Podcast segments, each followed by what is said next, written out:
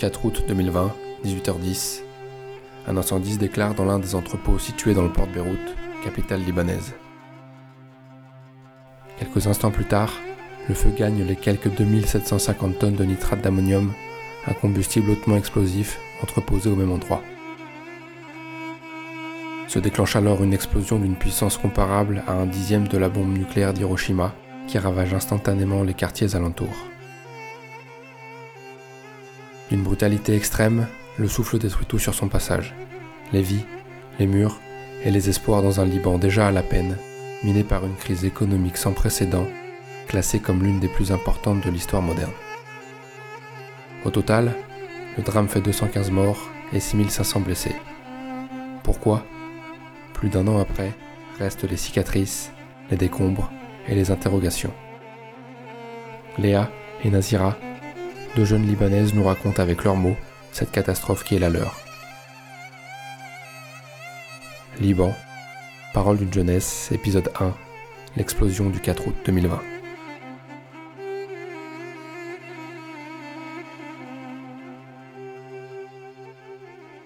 J'étais à la maison, normale, journée normale, j'étais sur mon téléphone, euh, dans le séjour, et puis même à Biblos, on a entendu le bang, et donc on, a, on, avait pensé que c'était un générateur qui avait sauté, ou une bombe à gaz, ou quelque chose comme ça dans, dans l'autre immeuble, dans, dans l'immeuble d'à côté. Mais au fait, quand on est sorti, et on s'est rendu compte que c'était plus grave, j'avais dit à mon frère de rentrer dedans parce qu'on on pensait que c'était des bombardements israéliens. Et ensuite, quand j'avais des amis, j'ai des amis qui habitent Beyrouth, donc donc tout de suite, vous savez, au Liban, au WhatsApp, les groupes ils s'envoient la vidéo de de l'explosion. Je n'étais pas à Beyrouth, heureusement. En fait, c'était pendant le Covid, alors je travaillais depuis la maison. Ce jour-là, c'était censé être mon tour d'aller au bureau, sauf que je n'y suis pas allée. J'ai préféré rester à la maison. Hmm, mes oreilles ont sifflé pendant plus de 15 minutes à cause de l'intensité du bruit. Et là, on a commencé à regarder parce qu'on pensait que ça pouvait être un pont près de nous ou la maison d'un politicien qui avait explosé parce que ce sont des choses typiquement qui arrivent. Donc on a allumé la télé et on a vu que quelque chose s'était produit à Beyrouth. Et le truc, c'est que c'était sur la route qu'on prend tout le temps euh, pour rentrer à la maison. C'était tout près du port. Et il y avait des embouteillages à cette heure-là.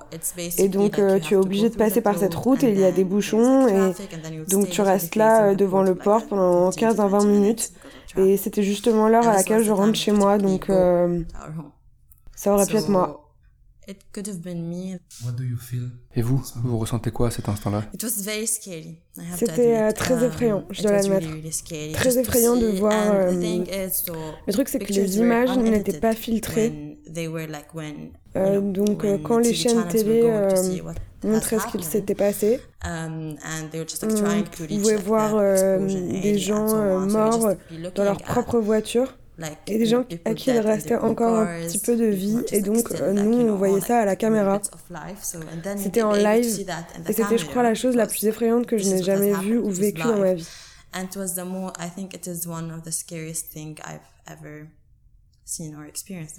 Et du coup, c'est quoi votre réaction?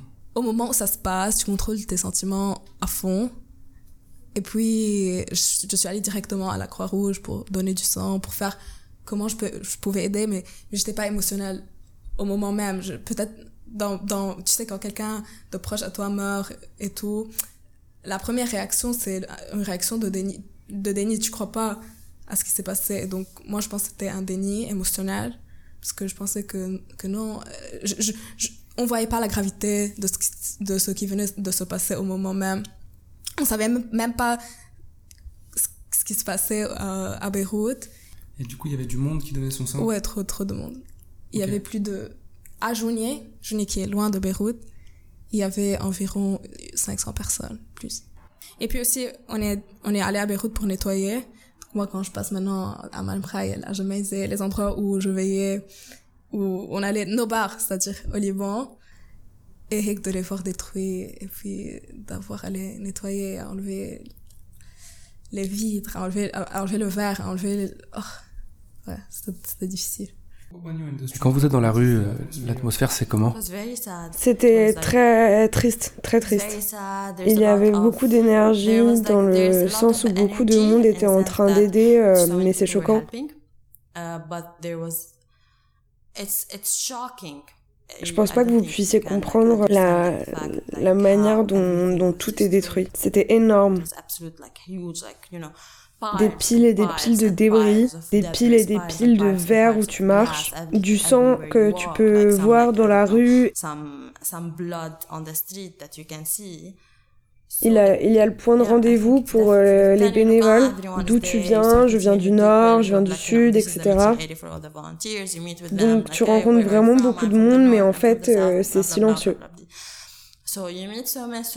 C'est une expérience très intense à vivre, vous savez. Des endroits où c'est euh, le pub, où j'ai l'habitude d'aller, et maintenant tout est détruit.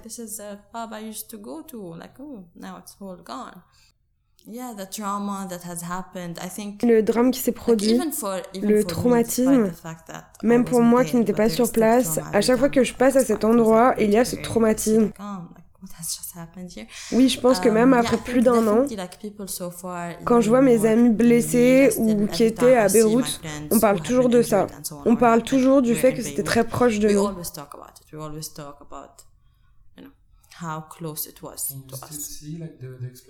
Aujourd'hui, on peut encore voir des traces de l'explosion dans la ville Oui, c'est de partout. À chaque fois que je vais au port, sur la route, je le vois. Tu es dans la rue, tu regardes en l'air, tu vois un immeuble sans fenêtre. Tu sais, tu vois des débris sur le sol.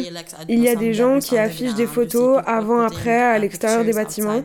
Donc c'est visible de partout, tu peux vraiment le voir de partout. Et c'est choquant.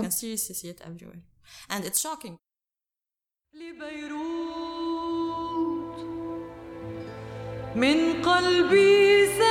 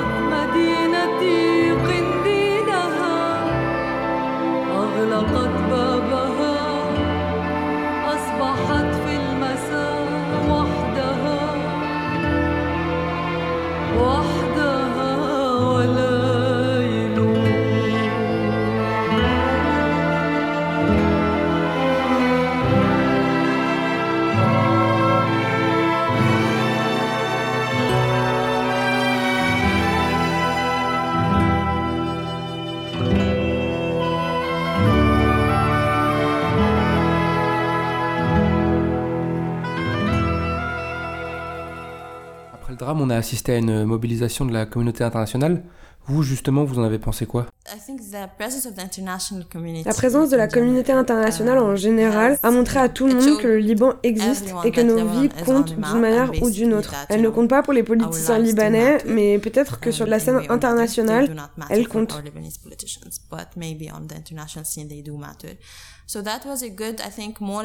Donc euh, c'était, je pense, un bon support moral pour les Libanais. Je ne suis pas tout seul. Il y a d'autres personnes qui, en cas de nouvelle explosion, viendront ici et poseront des questions. Donc ça, pour moi, c'était un bon signe.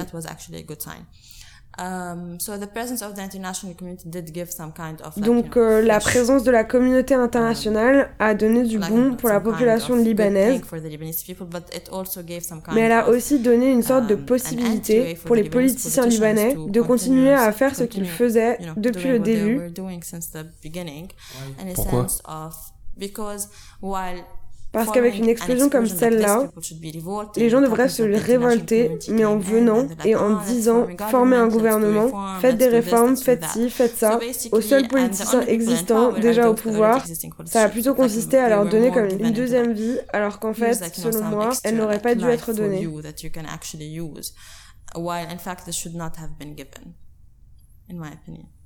Et justement, cette mobilisation internationale, elle a, elle a fonctionné? Non, ça n'a pas porté ses fruits parce que jusqu'à aujourd'hui, on vit sous l'oppression de ces politiciens. Rien, rien de, de nouveau s'est passé parce que je, je trouve qu'il n'y a pas assez d'oppression. C'est toujours mollo avec eux. Qu'est-ce qu'il faudrait faire comme sanction, selon vous? Les mettre en prison. Pour en finir. Est-ce qu'il y a des aides de la part de l'État pour reconstruire? Non, pas du tout. Pas encore? Non. Pas, pas. Il n'y aura jamais d'aide de l'État pour reconstruire. That's what you should know. Donc c'est les Libanais? Ouais, c'est les Libanais. Peut-être avec des aides internationales, certes Ouais, oui, oui, oui. Des aides internationales plus que, plus que de l'intérieur. Très peu d'aides intérieures. Même nul, on va dire. Et sur ce dossier, où en est la justice? Il n'y a pas de justice. Et je pense que... Ok. Je ne pense pas que la justice soit rendue et elle ne sera probablement pas rendue, au moins à court terme. Personne n'a été désigné responsable pour l'explosion qui a eu lieu. Euh, pas encore. Et il y a beaucoup de choses qui sont en train de se passer. Il y a eu beaucoup de reportages aux informations à propos de qui était impliqué et qui savait. Mais quand tu creuses un peu, tu vois que tout le monde était impliqué. Um, du président euh, Michel Aoun au Conseil des ministres, au Premier ministre lui-même, les membres du Parlement, l'armée to the members of the parliament, to, I don't know, to the army, everyone knew tout le monde savait que du nitrate d'ammonium était là. Tout le monde savait combien c'était explosif. Mais pour l'instant, personne n'a été désigné responsable. Et vous savez, maintenant, ils sont en train de livrer 5 ou 6 personnes qui sont impliquées, oui. Mais ça va bien au-delà d'eux. Ce n'est pas juste ces 4 personnes, je crois. C'est le système entier qui a empêché ces gens de voir ça et d'agir. Et les Libanais vont tourner la page je ne pense pas qu'on oubliera, non. Um, je pense que certains commencent à pardonner, mais évidemment, euh, ceux qui ont perdu un membre de leur famille ne pardonneront pas de sitôt. Aujourd'hui, les responsables de... S'il y a des responsables, euh, ils sont... Est-ce qu'ils sont inquiets aujourd'hui au Liban? Est-ce qu'ils peuvent être inquiétés? Pourquoi? Ils s'en foutent. Ils s'en foutent, ils s'en foutent complètement de notre cas. Mais c'est qui? C'est les politiciens. On commencera par les politiciens. Ok. Et eux-mêmes s'autoprotègent Oui, ils s'autoprotègent. Donc pour l'instant, il n'y a pas de coupable Pas de coupable. Un an après l'explosion, pas de coupable.